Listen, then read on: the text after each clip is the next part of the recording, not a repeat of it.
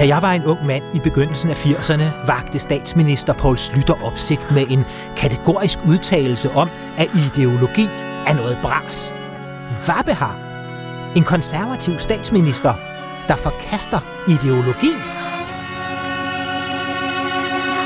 Mit navn er Claus Rothstein. Og nu hvor jeg ikke er spor ung mere, tænker jeg på et gammelt ord, der siger, at den, som ikke er venstreorienteret som ung, ikke har noget hjerte, og den, som ikke er borgerlig som voksen, ikke har nogen hjerne. Holdninger, værdier og ideologier kan forandres med tiden. Men selv står jeg nok nogenlunde der, hvor jeg altid har stået. Hverken det ene sted eller det andet sted. For i mangel af ideologisk tydelighed fandt jeg mit ståsted i den kulturradikale tradition. Sådan en blød blanding af de venstreorienteredes solidaritet, de borgerliges ordentlighed og de liberales frihed. Altså et fleksibelt sted i midten af det hele.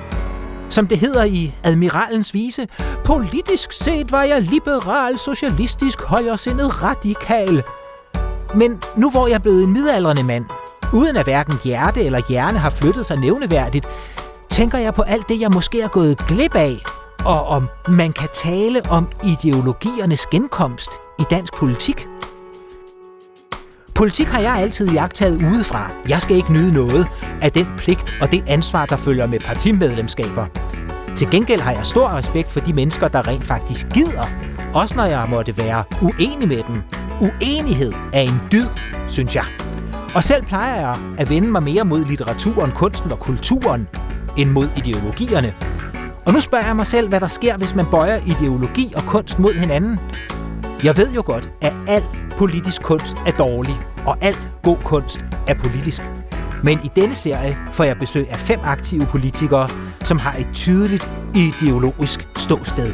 Og jeg taler med dem om, hvad ideologerne i Folketinget læser, når de læser skønlitteratur. Hvilken musik lytter de til? Hvilke film ser de? Hvilken musik står deres hjerte, hjerne og ideologi nærmest? Især en møder du en håndfuld ideologiske gæster og en enkelt ideologiløs studievært. Og det her er ideologernes ild. Goddag, Samira Nava. Goddag, Claus Rothstein. Hjertelig velkommen til. Øh, hvorfor er socialliberalisme den rigtigste isme for dig? Jamen, den er lige der på midten, hvor man både har hjerte og hjerne med, sådan som du også lidt nævnte i, øh, i introen. Øh, det er øh, et sted, hvor at frihedsværdierne som betyder meget for mig, de sættes rigtig højt, men også hvor man tager hånd om dem, der er allersvagest i samfundet, som ikke lige selv kan bryde igennem og være deres egen lykkes med. Dem hjælper vi andre på vej. Og meget mere om det i den time, der følger nu, hvor vi jo også skal have det kunstneriske perspektiv på din politiske orientering. Det vender vi tilbage til. Til lytterne vil jeg sige, at min gæst i dag er Samira Nava, som er medlem af Folketinget for de radikale venstre. Samira Nava er rundet af de stolte danske byer Aalborg og Roskilde, hvor hun er henholdsvis født og vokset op, og medlem af Folketinget for de radikale, valgt ind ved Folketingsvalget Grundlovsdag 2019, kandidat i økonomi og har arbejdet i diverse ministerier og styrelser og deltaget flittigt i den offentlige debat, også før sin tid som folketingsmedlem. Blandt andet, når det har handlet om udlænding og integrationspolitik, og i et klip her fra en tv-debat, hvor emnet var social kontrol. Det er i hvert fald et problem, og hvis vi skal komme det til liv, så vil jeg pege på unge indvandrerkvinder selv som dem, der skal tage kampen og tage oprøret. I 2015 stod Samira Nava bag et initiativ, en kampagne, hvor borgere med flygtningebaggrund optrådte med portrætbilleder og tekster som I dag er jeg økonom, engang var jeg flygtning. Kampagnen skulle sætte fokus på de positive integrationshistorier de mennesker, vi ser i dag som vores børns pædagoger, vores børns lærere, læger, vores ældres plejepersonal, alle de der ting, det er nogen, som måske engang kom hertil med flygtningbaggrund, men vi ser ikke på dem som, som flygtninge længere. Vi ser på dem som vores venner, vores kollegaer osv. osv.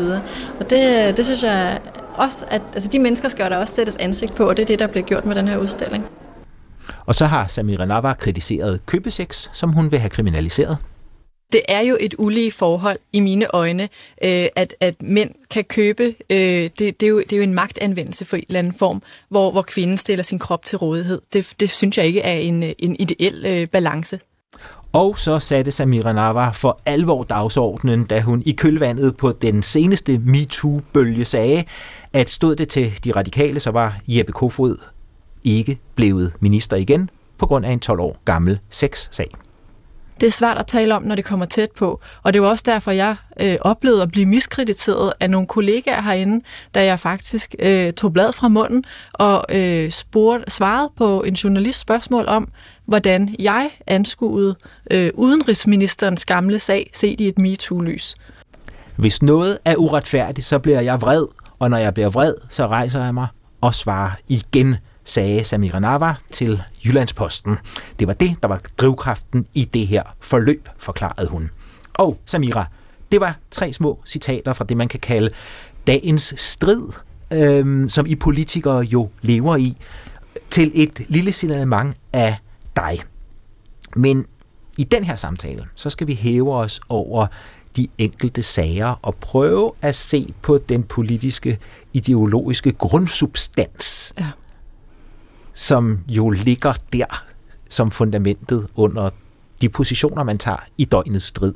Hvordan er det at orientere sig i øh, det politiske landskab, når uenighed og bryder ud på den måde, som I jo har i jeres arbejdsvilkår? Øh? Ja, men altså man kan jo sige, at uenigheder netop er et arbejdsvilkår. Sådan skulle mm. det også gerne være i politik. Øh, men det, som politik i en dansk kontekst heldigvis også kan, det er samtale. Altså den samtale, som foregår bagom, og hvor man øh, netop kan komme hinanden nær som mennesker og være øh, mere og andet end øh, sin ideologi og sin uenighed. Øh, fordi i bund og grund, så er vi jo også øh, mennesker og kollegaer inde på, på Christiansborg for eksempel, og kommer hinanden ved på, øh, på en god måde også. Men jeg har lige stået og sagt i min intro, at uenighed er en dyd, og halleluja. Altså, men er det bare en skåltale, når vi når vi prøver at bekræfte hinanden i, at øh, uanset at vi har forskellige ideologiske ståsteder, så har vi en god politisk kultur, hvor vi respekterer hinanden osv. Jeg synes jo ofte, at det bliver dementeret i døgnets strid. Ja, nej, det synes jeg ikke. Altså, øh, de her uenigheder, de er jo ægte nok. Mm. Øh, og den måde, som vi, øh, vi taler på øh, i politik, øh, der kan vi jo godt øh, komme op og toppes, også øh, altså, øh, på verbal selvfølgelig, men, men også på en måde, så, øh, så det bliver lidt hårdt. Det oplever jeg øh, selv, især i, øh, i ligestillingsdebatten. Øh, øh, kønsdebatten kommer til at blive rigtig hård. I udlændingedebatten, den bliver også rigtig hård. Øh, men, men oftest er min oplevelse også, at når vi så træder væk fra, fra debatscenen, så er det også den her samtale, øh, mennesker, som lærer hinanden at kende, øh, det, det er det, der fylder. Og det er jo også det, som jeg i hvert fald godt kunne tænke mig at vise mere af.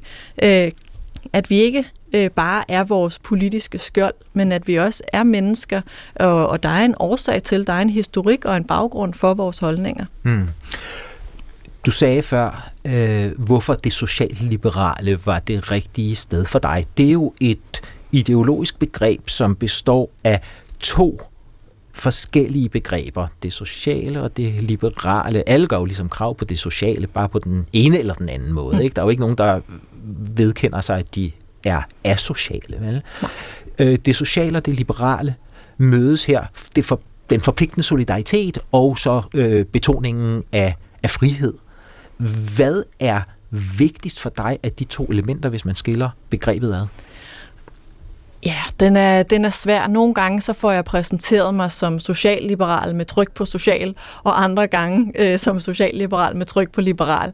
Øh, og det er måske øh, sådan, det er at være radikal, øh, fordi det afhænger måske af, hvordan... Øh, hvordan øh, dagsordenen og diskussionen måske lige er.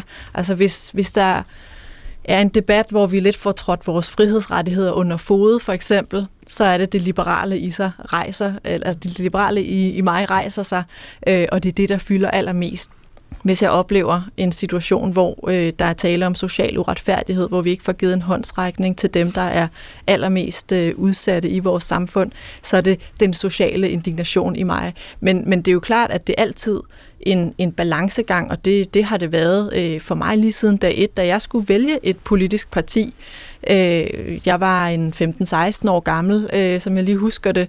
Øh, der satte jeg mig for at læse alle partiernes øh, principprogrammer. Mm-hmm for ligesom at finde ud af, hvad er det for nogle principper, som, som jeg ligesom kan, kan bekende mig til. Øh, og øh, da jeg læste de øh, mere socialistiske principprogrammer, øh, der blev jeg sådan helt øh, kvalt af, at øh, at man blev så omfavnet af fællesskabet, og alle skulle ligesom være ens. Det, det var det, der var ligesom var, det var det, jeg læste mig til, øh, og, og det kunne jeg ikke være i. Øh, omvendt i øh, de meget øh, liberale, liberalistiske øh, principper, der glemte man lidt, at der også var nogen på samfundets bund, og som ikke bare øh, netop kan være deres egen lykkes med. Øhm, og, og derfor, da jeg så læste øh, det socialliberale, øh, der, der fandt jeg mig rigtig godt tilpas, for der var både plads til den her frihed, så man ikke bliver øh, øh, lænket af, at vi alle skal være ens og, og være fuldstændig lige. Øh, og det samme, øh, samtidig med, at der også blev taget hånd om, om de mest udsatte. Så altså en klassisk midterposition, fordi på den ene side i ekstremerne findes der en lidt omklamrende fællesskabstanke, øh, og på den anden side en øh, frihedstanke, som måske er ansvarsløs over for dem, der ikke magter at stå distancen selv, så der kommer det socialliberale værdigrundlag ind for, for dig i midten af det hele. Øhm, ja, og det er jo min udlægning af, af ideologierne, kan man sige. Jeg ved jo, at dem, der bekender sig til øh, den socialistiske fløj eller den liberale, vil måske synes, at, at det er fortegnet. Men, men det, var, det er i hvert fald min oplevelse af det. Jo, jo, men øh, det er jo heller ikke kun dem, der definerer sig selv som det ene eller det andet, der har, øh, eller der identificerer sig selv som det ene eller det andet, der har i definitionsmagten. Nej, altså, det er klart. Den er jo altid til forhandling, kan man sige. Ikke? Og øh, derfor vil jeg også gerne høre, hvornår du selv begyndte at at uh, identificere dig som socialliberal. Altså, du var en ung pige, der læste partiprogrammer, ja. mens de andre øh, var på til fest, til fest og håndbold og på rideskoler og den slags. Øhm, eller hvad dine jævnaldrende nu gjorde dengang. Men hvordan opstod identifikationen med det socialliberale? Jamen, altså, jeg, jeg tror faktisk, det var i læsningen af øh, Radikale Venstres principprogram, mm. øh, fordi det var, øh, det var virkelig mine egne følelser, øh, der var blevet skrevet øh, i ord øh, af nogle andre. Øh, og, øh, og på det tidspunkt, der, øh, der hang jeg egentlig ret meget ud med, øh, med en gruppe venner, som øh, kaldte sig selv marxister øh, og, øh, og havde tilknytning til, øh, til enhedslistens øh, ungdomsorganisation. Og det var mine øh, meget gode og nære venner. Men, men jeg kunne også mærke, at når vi sådan ligesom talte politik, så kunne jeg faktisk ikke være med øh, der øh, i, i det partipolitiske. Og det var derfor, jeg ligesom begyndte at at søge, hvilke parti er det så, jeg tilhører, fordi øh, politik behøver ikke at være et parti. Øh, politik har for mig øh, i min barndom øh, været øh, elevrådspolitik, studenterpolitik, mm. så det har jeg engageret mig meget i. Men det var først, da jeg ligesom begyndte at, øh, at have en vennekreds, som, som var meget øh, partipolitiske, at jeg også tænkte, jeg skal også lige finde ud af, hvem jeg selv er i det her. Ja, og hvem er du så selv? Altså, jeg ved, at øh, dine forældre er fra Afghanistan, men ja. du er født og vokset op i øh, Danmark, uddannet i Danmark osv., men også uddannet i udlandet i øvrigt, ikke? Jo, jeg har også, øh, jeg har også været et, øh, haft sommerskoleophold i, øh, i England og i Indien. Øh, jeg vil ønske, at jeg kunne have taget længere tid i udlandet faktisk, fordi jeg synes, det er jo sådan noget, der, der giver en udsyn på verden. Øh, men fordi jeg har været så partipolitisk bundet til Danmark, så har jeg haft svært ved at tage flere semestre i udlandet, fordi jeg gerne vil passe min, min valgkamp hjemme i Danmark også, for eksempel. Øh, men, men så har, øh, så har muligheden budt sig med nogle sommerkurser, så jeg har brugt sommerferierne øh, rundt omkring. Men egentlig vil du gerne være sådan en glad globalist? ja, fordi jeg synes, det giver faktisk mening, og, og, og man, kan, man kan lære rigtig meget øh, i udlandet af nye kulturer, og man udfordrer sig selv øh, ved, at, ved at tage udlands og, øh, og ligesom lade paraderne falde, øh, se hvad der er at lære der. Men Samira Nava, der er jo en positionskamp mellem det globale og det nationale i disse år. Det har der jo sådan set været i årtier og i århundreder. Øhm, men sådan nogen som dig får jo tit øhm, at vide, at I mangler en national orientering, fordi I er så globalt orienteret. Øhm, og det er en kritik, som jeg synes nogle gange kan være meget øh, relevant, fordi det nationale udgangspunkt er under pres i en ekstremt globaliseret tid, og det slår hårdt igen i disse år, hvor nationalisme eller en mere blød mm, fæderlandskærlighed ja, er, ja. er i fremdrift. Ja. Hvor står du i forhold til det nationale? Jamen, øh, jeg er patriot. Øh, på altså dansk patriot øh, virkelig øh, og derfor så gør det mig også så, øh, så ked af det når øh, jeg ovenpå øh, optrædener i, i medierne kan vende tilbage til en øh, Facebook-indbakke eller en mail-indbakke, hvor der står, at jeg bare skal rejse hjem mm. øh, eller skride helvede til, fordi jeg ikke hører til i Danmark. Er det hjem til øhm, Aalborg øh, eller hjem til jamen, Roskilde? Det er, jo, øh, det er jo det, man ligesom kunne, kunne forvente, at det var, men pointen er jo nok, at øh, jeg bare skal øh, tage til Mellemøsten. Mm. Øh, men, men, men jeg er, øh, altså, jeg prøver ligesom at sige, at fordi mit modersmål ikke nødvendigvis er dansk, så betyder det ikke, at min fædrelandskærlighed til Danmark, den skulle være mindre. Det er to forskellige ting, øh, modersmål og fædrelandskærlighed. Altså det kan godt tage udgangspunkt i to forskellige øh, ting. Det gør det i hvert fald for mig. Øh, og jeg har også øh, som radikal lavet en kampagne, øh, hvor jeg stod med et kæmpe banner, der hed Danmark for danskere. Øh, og det er... Øh, altså mit syn på det er jo, at øh, danskhedsbegrebet, øh, den, den danske nationalitet, skal kunne rumme mere end det traditionelt danske, som vi så det for øh, 50-100 år siden. Altså der skal også være plads til borgere med muslims baggrund, med etnisk minoritetsbaggrund, mennesker, der ser anderledes ud end mm. den øh, typiske øh, lyse øh, dansker med, med, med blå øjne. Og den sang kender vi jo godt. Øhm, du sagde et ord før, der fik det til at øh, løbe koldt ned ad ryggen på mig. Øh, kan du gætte, hvad det er for et ord? Patriot. Ja, det er ja. præcis. Ja. Øhm, det stemmer ikke, at øh, du med din profil og dit politiske ståsted kalder dig selv patriot. Det plejer at være dem ude på den nationalt øh, orienteret højrefløj, ja. der bruger ja. det begreb. Ja, og, det, og jeg ved, at der er nogen, der også vil blive provokeret af det, øh, og jo, der vil også være nogen i mit eget parti, der synes, at det er, det er lige lidt for meget. Men jeg synes, der er et, øh, et skarpt skæld mellem at være nationalist og så at være patriot. Mm. Øh, og, øh, og for mig så er det jo en kærlighed til Danmark. Altså helt ærligt, uanset hvor i verden jeg befinder mig, så vil jeg altid længes hjem til Danmark. Jeg vil altid øh, længes efter det danske sprog, den danske øh, kultur øh, og, og, og min, min omgangskreds herhjemme, og selv det danske vejr. Ikke? Mm. Altså det, øh, det, det er noget, jeg holder meget af, og det synes jeg godt, man må sige. Samtidig med, at man jo godt kan tage ved lære af udlandet, og man godt kan være glad ved den globaliserede verden, så må man gerne holde rigtig meget af det sted, som man nu engang er. Og det er ikke fordi, jeg ikke forstår dig, for jeg har det på nøjagtig samme måde ja. selv, men det er bare meget atypisk at høre ordet patriot brugt af et menneske som dig med ja. din øh, politiske position. Lad os vende tilbage til øh, spørgsmålet om det ideologiske og den ideologiske ild, der brænder. Det er jo meget nemt for folk på venstrefløjen og folk på højrefløjen at få iagtagere og vælgere til at forstå deres ideologiske ståsted. Mere vanskeligt for jer inde på den flydende midterposition. Kan du forstå, hvis øh, øh, folk har svært ved at se en ideologisk fundering øh, for det radikale venstre, eller for mennesker, der har den der socialliberale øh, blødhed over sig?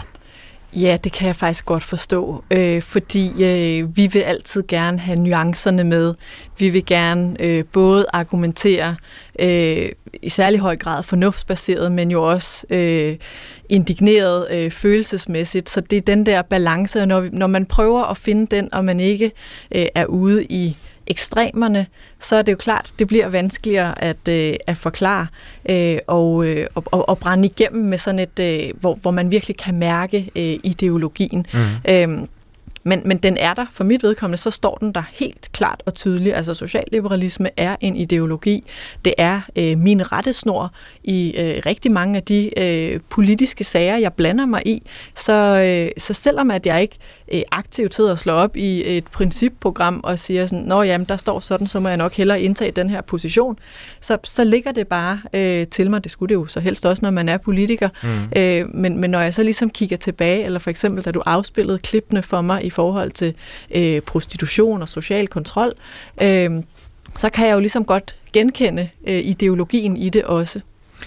Jeg siger jo også i den indledning øh, til disse samtaler, at jeg altid har orienteret mig ikke mod politiske ideologier, men øh, litteraturen, kunsten, det der, jeg har fundet de øh, store fortællinger, som gør mig klogere på verden og finder, giver mig bud på, hvad jeg skal mene. Mm. Og så har vi jo prøvet at lave kombinationen i de her udsendelser. Det vil sige, du og de andre af dine politiske kolleger, der medvirker i andre af disse samtaler, har fået besked på at komme med et kunstværk til denne udsendelse, som på en eller anden måde skal understøtte det ideologiske udgangspunkt. Tror du, at det giver særlig mening, inden vi røber, hvad det er, du har taget med i øvrigt, giver det særlig mening for radikale at knytte øh, det kunstneriske og det politiske sammen i forhold til dem, der har de her meget øh, teoretisk funderede, veletablerede ideologer, ideologiske øh, udgangspunkter? Ja, det gør det i, i rigtig høj grad. Altså det her med at være kulturradikal, det er, mm. jo, øh, det er jo et udtryk, og øh, radikale øh, mennesker er også sådan traditionelt øh, storforbrugere af kultur, hvad enten det måtte være øh, øh, bøger, skønlitterære bøger, om det er teater og øh, kunst og musik.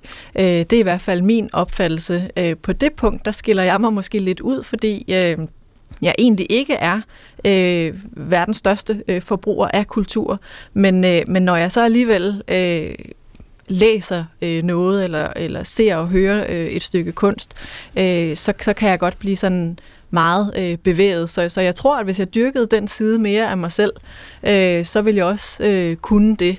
Øh, det, er, det er et prioritetsspørgsmål. Øh, jeg er ikke vokset op i et hjem. Det er måske nok også det, der gør det for mig. Jeg er ikke vokset op i et hjem, hvor øh, det kulturelle øh, på den måde har betydet øh, meget, fordi mine forældre øh, ikke i en dansk kontekst jo øh, har været øh, forbrugere af, af kultur og musik. Øh, det er noget, de er begyndt på øh, nu her i, øh, i deres øh, seniortilværelse, øh, og, øh, og, det er noget, som, som er gået op for mig i og med, at jeg er øh, kommet ind i radikale venstre og jo oplever, hvordan mine kollegaer øh, bruger øh, kultur.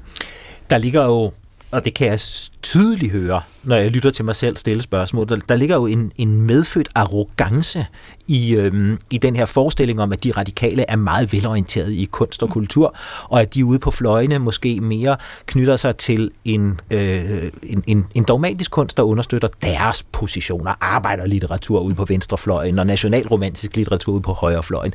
Derfor har det også for mig været helt fantastisk interessant i den her serie, at, øh, at tænke på, hvad mund politikerne har med, og så holde det op imod, hvad de rent faktisk vælger. Ja. Øhm, du skal nu fortælle mig, hvad det er, du har taget med. Ja, jamen jeg har valgt øh, Henrik Ibsens øh, skuespil Et dukkehjem, øh, som, øh, som jeg læste første gang i øh, gymnasiet, tror jeg. Øh, og, øh, og, og det var virkelig et, øh, altså den er jo skrevet som et, et manuskript, øh, når man læser den, og, og den, den, den rørte mig virkelig. Den, øh, det, var, det var lige mig. Et manuskript, ja, altså et stykke dramatik skuespil. Ja. Øh, og altså, jeg sender lige en god tanke til din øh, gymnasielærer fra, fra Roskilde, øh, fordi at introducere unge mennesker til Henrik Ibsen og Henrik Ibsens, øh, i dette tilfælde, emancipationstanke, altså feministiske emancipationstanke anno 1879.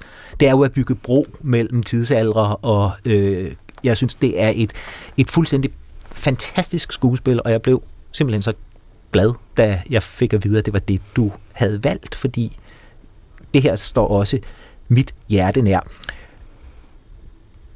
Helmer og Nora hedder det her ægtepar. Han er bankdirektør, og han taler simpelthen så nedladende til hende, øh, kalder hende min lille sangfugl, og øh, hun er umyndiggjort i hans hænder. Virkelig. Han var syg engang, havde meget brug for at komme på en lang rekreationsrejse til Italien. Det var dyrt. Hun skaffede pengene. Han tror, det er hendes far, der har lånt den pengene, men hun gældsatte sig hos en anden øh, jurist og bankmand, Helmers rival i den bank, hvor Helmer lige er blevet udnævnt til direktør, og så underskrev hun et gældsbevis, men hun underskrev det, fordi det var hun jo ikke myndig til som kvinde. Hun underskrev det med et falsk navn, altså hun underskrev det i sin fars navn. Præcis. Og nu er afsløringens time ved at, øh, ved at, øh, ved at komme. Hun kan se det hele ramle sammen. Helmer må ikke få det her at vide. Hvis han gør det, er det en katastrofe. På den anden side, hun forventer, at han vil påtage sig al ansvar og beskytte hende. Og så bliver der jo bygget op til det store opgør mellem Helmer og Nora. Vi skal øh, høre et klip fra, hvordan det lød i 1954, da Edvin Timroth var Helmer og Birgitte Federspil var Nora, og hvor vi ankommer i det her bedste borgerlige hjem 1800. 1879. Helene, Helene, gem juletræet godt. Ja. Børnene må endelig ikke få det at se, før i aften, når det er pyntet. Det er godt. Da di da da da da da da Ja, ja, det er det. Hvornår kom et æren hjem? Lige nu. Torvald, Torvald, kom lige herind. Du skal se, hvad jeg har købt. Købt, siger du. Ja. Nej, alt det der. Ja. Har nu den lille spillefugl været ude og sætte penge over styr igen? Torvald, i år må vi da virkelig slå os lidt løs. Det er den første jul, hvor vi ikke behøver at spare. Ah, ved du hvad, Øsle kan vi nu ikke. Jo, jo, jo, Torvald. Lidt, lidt kan vi godt øsle. Ikke sandt? Bare en lille smule. Nu får du jo en stor gage og kommer til at tjene. Altså tænk en, en, en mand, der kalder sin kone for en lille lærkefugl, og mit lille æren. Ja, ja, ja. Jamen, altså, det er så... Øh, det er så overfladisk, det der mm. foregår i, i det her hjem, og det er jo også øh, titlen, ikke? Et dukkehjem, øh, hvor øh, de går også, øh, de går også til, til maskeradebal, og, og det handler om, om den her facade, som, som de har på mm. hele tiden. Øh, hun er sin rolle, og han er sin rolle, og han ligesom låser sig inde på, på kontoret og arbejder, mens hun ligesom vimser lidt rundt derude øh, og, og, og får styr på, på hjemmet. Ikke? Ja. Øh, der, der er de her meget fastlåste kønsroller øh, i det her øh, øh, drama. Og da det begynder, som vi lige har hørt, så er øh, idyllen jo veletableret. Ja. Men vi ved, at den bliver truet.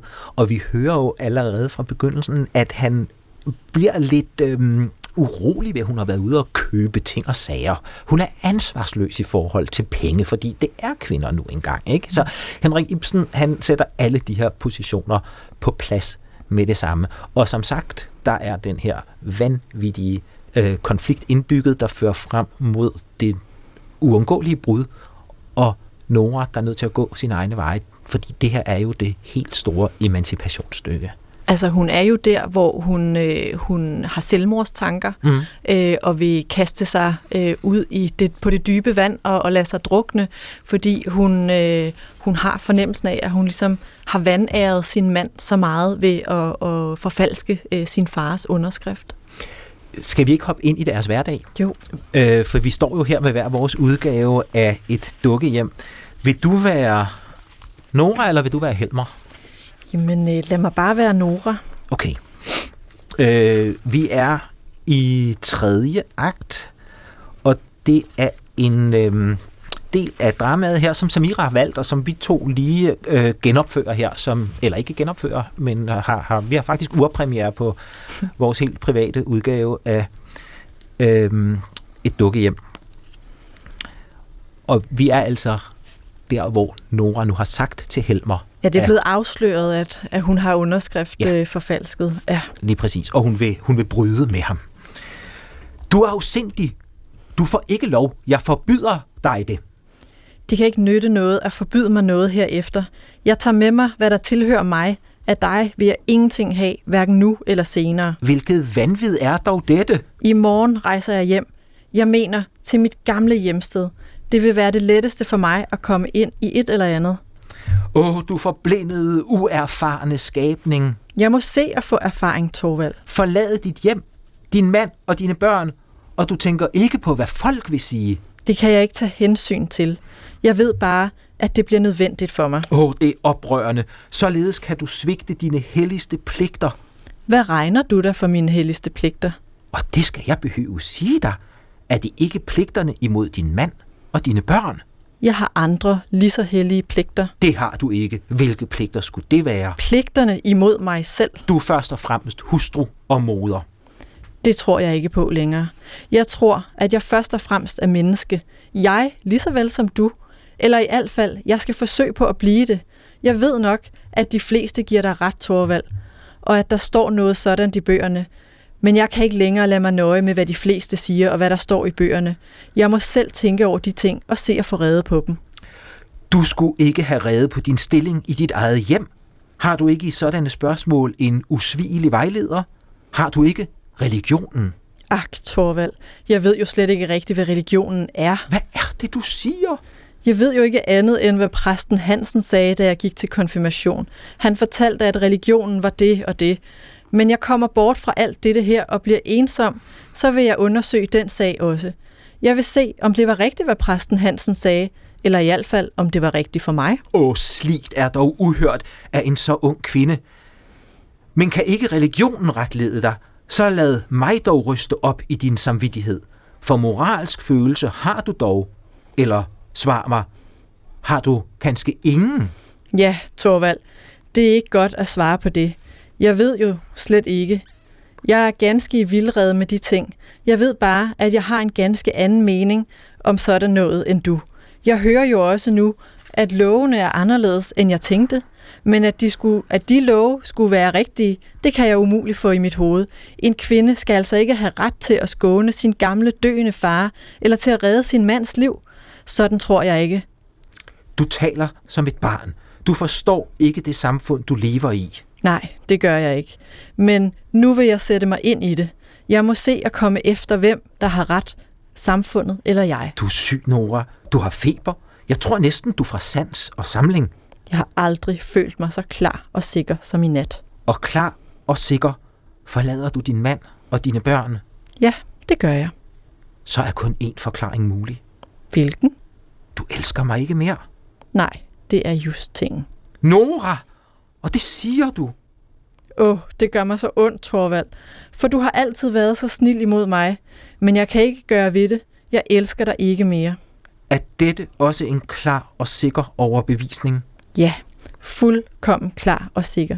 Det er derfor, jeg ikke vil være her længere. Wow. Uh, Samira Navar i rollen som Nora og Claus Rothstein her som Helmer. Henrik Ibsens Et dukkehjem øh, fra 1879, men jo på mange måder, Samira, mega moderne. Ja. Og øh, det, der var relevant for en kvinde som Nora i øh, Norge i 1879, det er jo relevant for kvinder øh, mange steder i verden i dag. Det må man sige. Altså det her, det er jo en, øh, det er jo en, en ligestillingskamp, mm. øh, som det her værk øh, beskriver. Og det er en, øh, en kvindefrigørelse, altså hvor hun simpelthen kaster overflade, det overfladiske fra sig, og, øh, og, og, og bliver sig selv, finder ud af, hvad er det, der er noget værd for hende. Øh, hvad kan hun? Hvordan skal hun indgå i samfundet? Det behøver ikke at være familie, hus og mand, øh, det hele.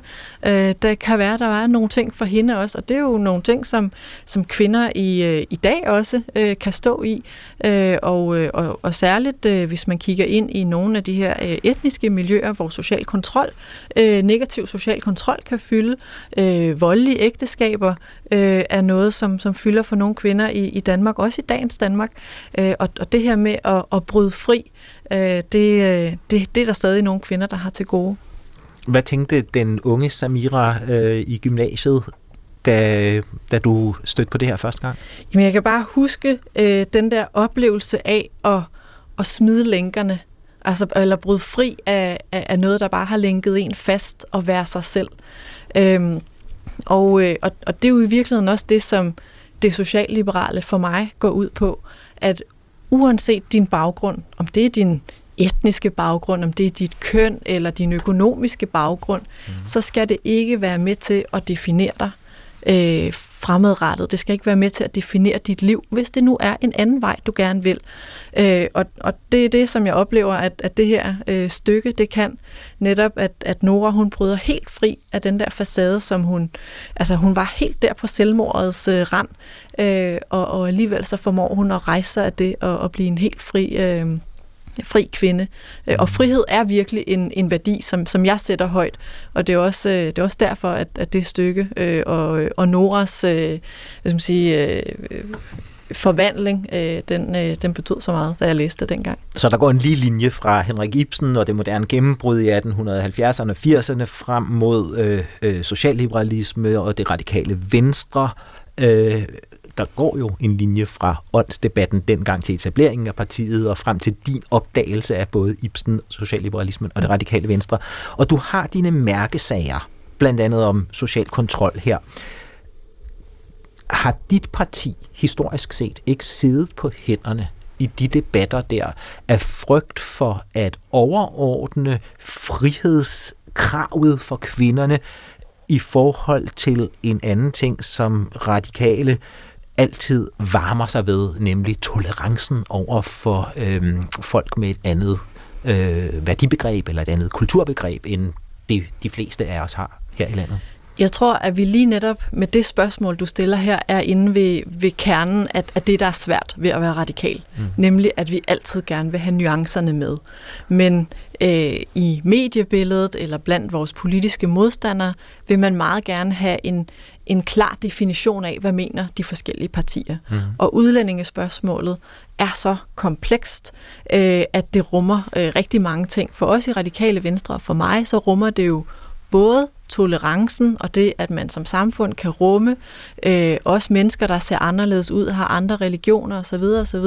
Men det rummer jo også, at den frihed, som er til for danske kvinder og den frihedskamp, som de har kæmpet, den skal jo også gælde for nogle af de kvinder, som er i undertrykte miljøer øh, og, og udsættes for negativ social kontrol. Og det kan godt være, at den nuance ikke øh, er kommet så klart frem, eller den nuancering, den ikke øh, er kommet så klart frem, øh, men, men den er der, og den har altid været der, så jeg synes ikke, at vi på den måde har siddet på hænderne. Men det beslægtede værdier, øh, frihed og tolerance, mm men på et tidspunkt kan de ikke fortsætte det parallelle forløb. På et tidspunkt kommer de til at krydse hinanden. Hvad vælger man? Hvad vælger du? Hvad er vigtigst? Frihed eller tolerance? Det er svært, når du stiller det op på den måde, men, men, men frihed står virkelig som mm. den vigtigste værdi for mig. Øh, så, øh, så, men, men det kan godt være, at du kan komme på et, et, et meget konkret eksempel, hvor dilemmaet bliver sådan virkelig stort. Øh, men øh, men, men når, når nu vi øh, bare i gåsøjne er vi øh, værdierne og stille dem over for hinanden, så, så stiller jeg virkelig frihed som, som noget højt. Lad os lige vende tilbage til øh, et dukkehjem. Ja. Fordi jeg har i øh, de her udsendelser allieret mig med en klog kulturkritiker øh, fra Syddansk Universitet. Han er leder af Henrik Pontoppidan Center der, han er professor i litteratur, han hedder Nils Gunther Hansen. Og jeg har bedt ham om at øh, give en kommentar til mine gæsters valg af kunst, og øh, så har jeg sådan set som udgangspunkt spurgt ham om, om, øh, om det var et, øh, et forventeligt valg. Prøv at høre, hvad han øh, siger om dit valg af et dukkehjem. Jamen, det var, det var sådan set et meget naturligt valg. Øhm, som Janava har markeret sig i MeToo-debatten, og øh, et dukkehjem er jo sådan en, en ligestillingsklassiker, en, en feministisk klassiker, kan man måske sige, selvom den er skrevet af en mand, Henrik Ibsen. Øhm, jeg har selv undervist i et dukkehjem for nylig på universitetet, og der stødte jeg på nogle kuriøse detaljer, som viser, hvor revolutionerende stykket var for sin tid, fordi da det blev opført i Berlin, så var Ibsen nødt til at skrive afslutningen om, fordi den førende skuespillerinde, der skulle spille Nora, hun kunne simpelthen ikke acceptere afslutningen, så han blev nødt til at, at lave en afslutning, hvor Helmer trækker Nora tilbage og viser hende de sovende børn. Og så går det op for hende, at jamen, selvfølgelig kan hun med sin moderfølelse ikke forlade sine sovende børn. En anden pussy detalje er, at øh, de første udkast til et dukkehjem, viser, at han havde egentlig ikke fremstillet Helmer så usympatisk Ibsen. Helmer var egentlig en, en meget rimelig mand efter datidens normer, men det gik op for Ibsen, eller også viskede nogen ham det i øret, at det ville simpelthen være for utroværdig en afslutning, hvis, hvis Nora forlader sådan en prægtig mand. Så, så derfor gjorde Ibsen ham mere svag og mere usympatisk i stykket. Et dukkehjem er jo et emancipationsstykke. Ja. Øhm, og vi lever i MeToo-tider. Hvordan hænger det sammen, synes du? Uh, jamen, jeg synes jo, det hænger meget godt sammen, men når man læser Dukke hjem, nu har jeg læst den meget grundigt, og der kan man jo se, at Nora, hun er jo en lidt tvetydig figur, synes jeg, fordi hun, hun bruger jo også meget sin kvinderolle. Hun, hun kvider, og hun danser, og alt det der. Hun optræder for Helmer. Hun, hun udnytter og spiller på en måde på sin erotiske kapital. Og det er ikke bare noget, hun gør, fordi hun er tvunget til det. Hun, nogle gange fremgår det også, at hun, hun nyder det. Altså, hun, hun leger ligesom med sin egen kvindelige kønsrolle på en eller anden måde. Men samtidig er der tydeligvis en mere alvorlig Nora nedenunder, som jo også har taget arbejde i hemmelighed og interesserer sig for samfundet. Og det er som om hun tror, at Helmer han at Helmer måske også bare lidt leger med sin manderolle, men i virkeligheden også har en mere seriøs person nedenunder. Og det, der så går op for hende, det er, at jamen, sådan forholder det sig ikke. Altså Helmer, han, han er på en eller anden måde smeltet sammen med den tids patriarkalske manderolle, og det er så det, der forårsager opgøret. Og der er vi måske ved hele essensen, fordi et dukkehjem er jo skrevet af Henrik Ibsen, som var en af de store dramatiske skribenter i det, man kalder det moderne gennembrud, som Georg Brandes var den store øh, initiativtager til.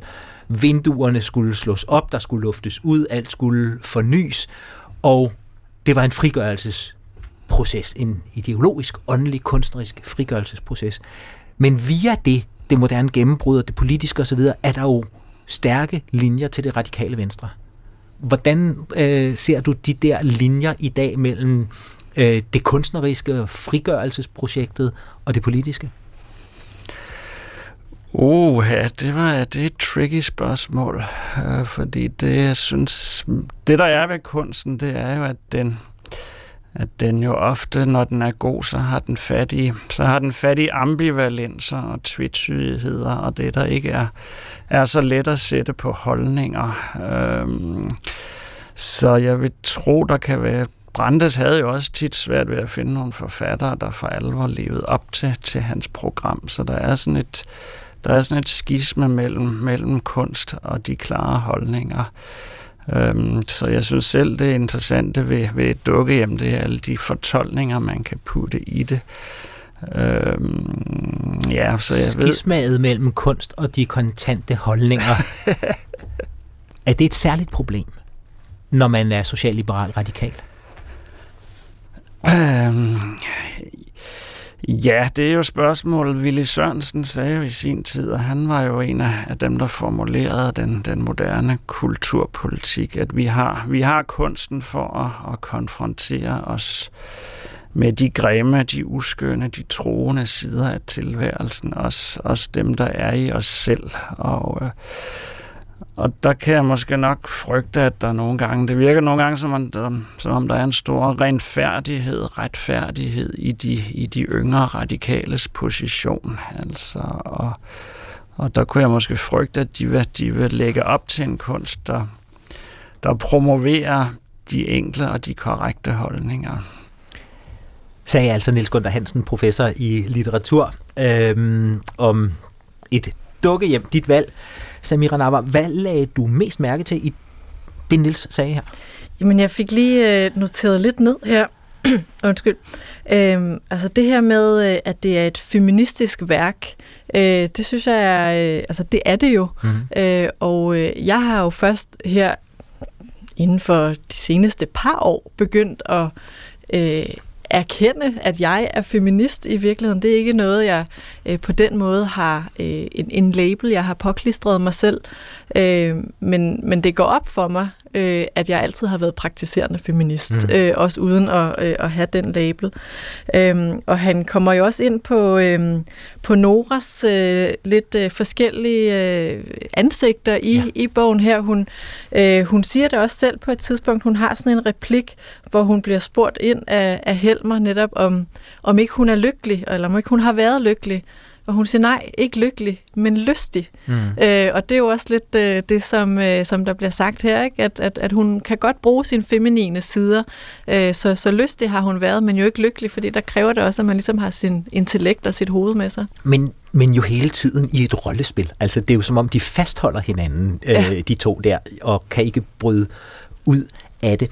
Noget, jeg kom til at tænke på øh, i forlængelse af skildringen af Helmer, som jeg jo synes på mange måder er et skvat, men i hans selvopfattelse synes han jo, han er en rigtig mand. Ingen tvivl om det. Han lever op til alle de idealer, han synes øh, mandighed øh, skal rumme. Det er, at vi, vi er her i 1870'erne. Øh, I min ungdom, og før du blev født, var der et øh, hit, mm. som også handlede om, hvad mandighed er. Ikke skrevet af en dramatiker som Henrik Ibsen, men af en sangskriver som Steffen Brandt. Ja.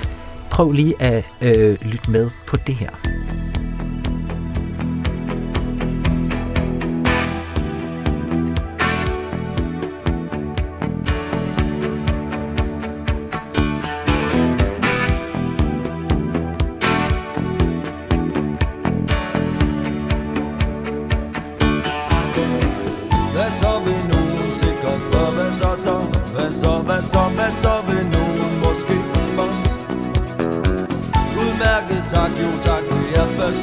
zwaar.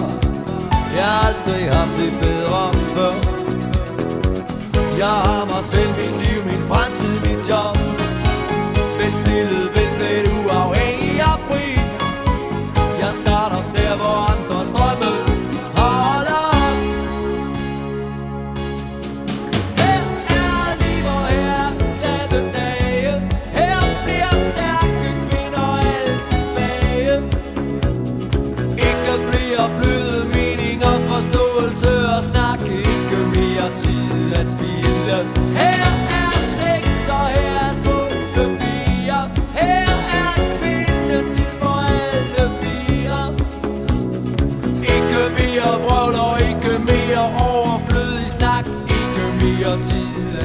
Da TV2 og Steffen Brandt udgav det her nummer, i min ungdom var der gået godt og vel 100 år siden. Henrik Ibsen skrev et øh, dukkehjem, og det var en helt anden tid, og der var ikke noget chok forbundet med det her, men der var måske alligevel en indsigt og en erkendelse. Fordi på mange måder er det jo Helmer, der synger. Øh, i hvert fald en opdateret ja. Helmer, kan man sige. Ikke? Og TV2 ironiserer jo, ligesom Henrik Ibsen spide, den selvoptagende mand med høje tanker om sin egen øh, magt.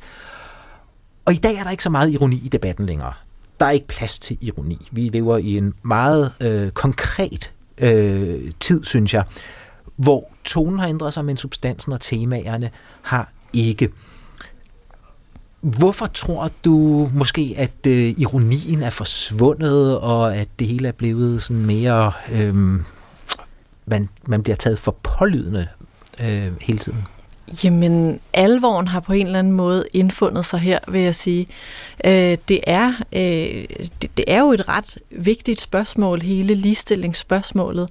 Og jeg tror, at det vi ser nu, det er en, en generation af kvinder, som, som ikke længere vil øh, netop indgå i det her rollespil øh, og, øh, at være noget, fordi det forventes af dem at være det, og så gå hjem og kritisere det bagefter.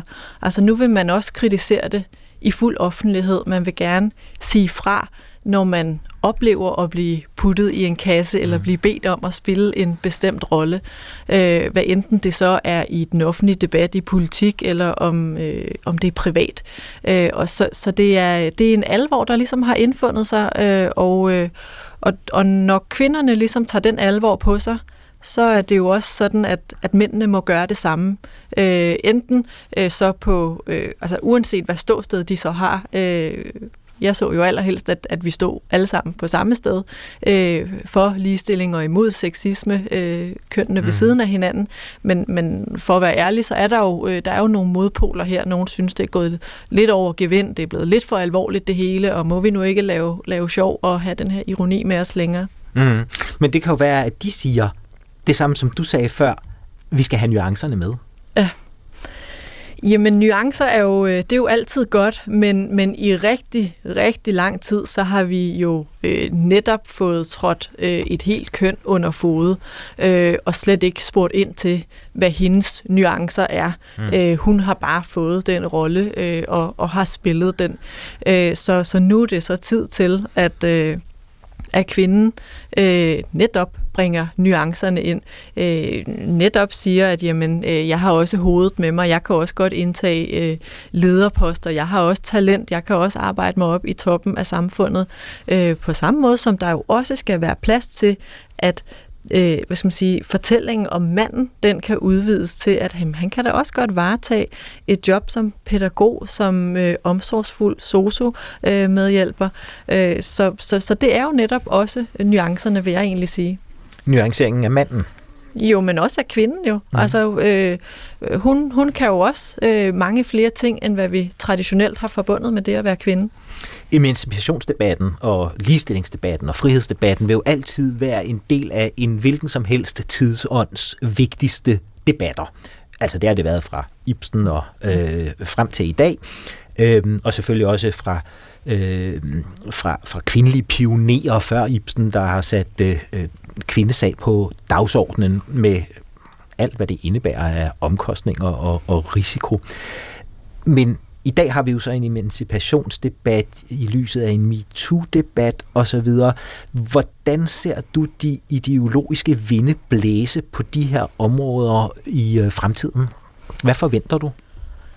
Oh, det er svært at, at sådan spå om, om fremtiden, men, men jeg håber jo, at det, at, at vi tager endnu en runde på ligestillingsdebatten øh, nu her, og vi også tager så voldsom en runde på det, mm. at det kommer til at betyde, at øh, næste generation af unge piger, som bevæger sig ind øh, på arbejdsmarkedet, øh, om det så er ude øh, i almindelige øh, virksomheder øh, på arbejdspladsen, eller om det er i den offentlige debat og i politik, jamen at der er plads til, at de kan være lige præcis øh, den, øh, den, de nu gerne vil være, uden at skulle påduttes en rolle. Øh, men jeg tror ikke, at at vi med et fingerknips nu har, har løst den her problematik, og vi ikke kommer til at, at tage diskussionen igen og igen. Det gør vi sikkert. Det vil sikkert være naivt at, at tro det. Ja. Men, men øhm, der er en, et nybrud og en ny dagsorden, en ny måde at tale om tingene på, som nogen synes har en autoritær kim i sig, og andre synes, at det bare er øh, forfriskende øh, og helt nødvendigt, at øh, MeToo har brudt nogle barriere ned de her udsendelser, der prøver vi jo at, at, at kombinere det ideologiske og politiske med, med det kunstneriske og det kulturpolitiske, kan man sige.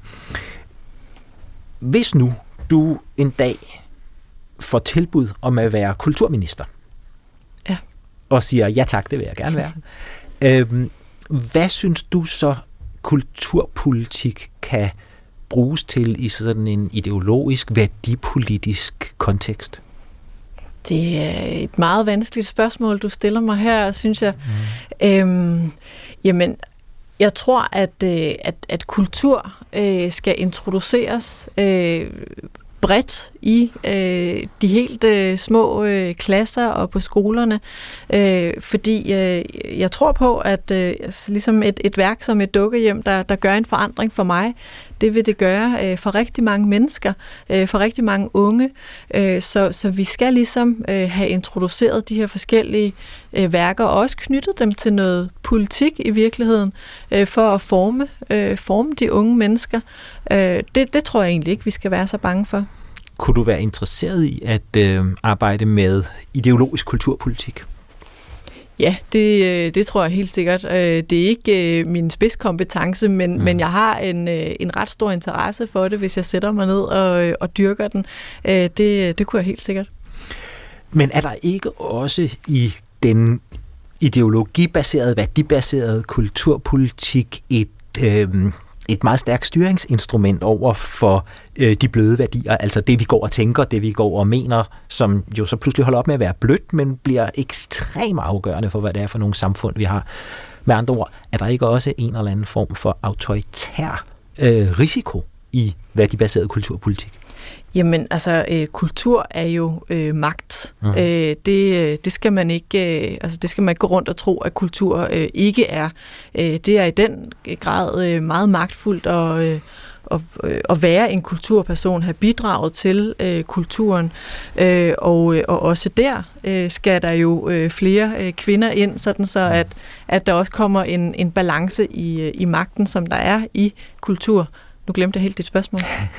Men det fører også for vidt at gå dybere ned i, for vores tid er faktisk ved at være udrundet for denne gang, Samira Nava. Der er bare lige en sidste ting, jeg kom til at tænke på, og det er, at øhm, øh,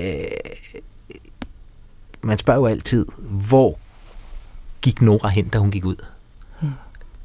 Det siges, at Ibsen slet ikke lod hende gå i et af sine tidlige udkast. Og så læste hans kone det. Og så sagde hun til ham, Henrik, hvis ikke Nora går, så går jeg. Den har jeg også hørt, det er rigtigt, ja. Så der står også altid en stærk kvinde bag en øh, mand bag i tvivl. Ja. Og øh, måske var det hendes bidrag til at få Nora til at tage konsekvensen. Samira Nava, det var en øh, fornøjelse at have dig på besøg her i Ideologernes Ild. Tak fordi du ville være med. Tak fordi jeg måtte. Og som sagt, øh, tiden flyver i godt selskab, og vi er allerede færdige. Øh, seriens redaktør er Troels Østerlund Madsen, og seriens producer er Torsten Christiansen. De andre gæster i serien er Ole Birk Olsen fra Liberal Alliance, Marie Krarup fra Dansk Folkeparti, Kåre Dybvad fra Socialdemokraterne og Karl Valentin fra Socialistisk Folkeparti.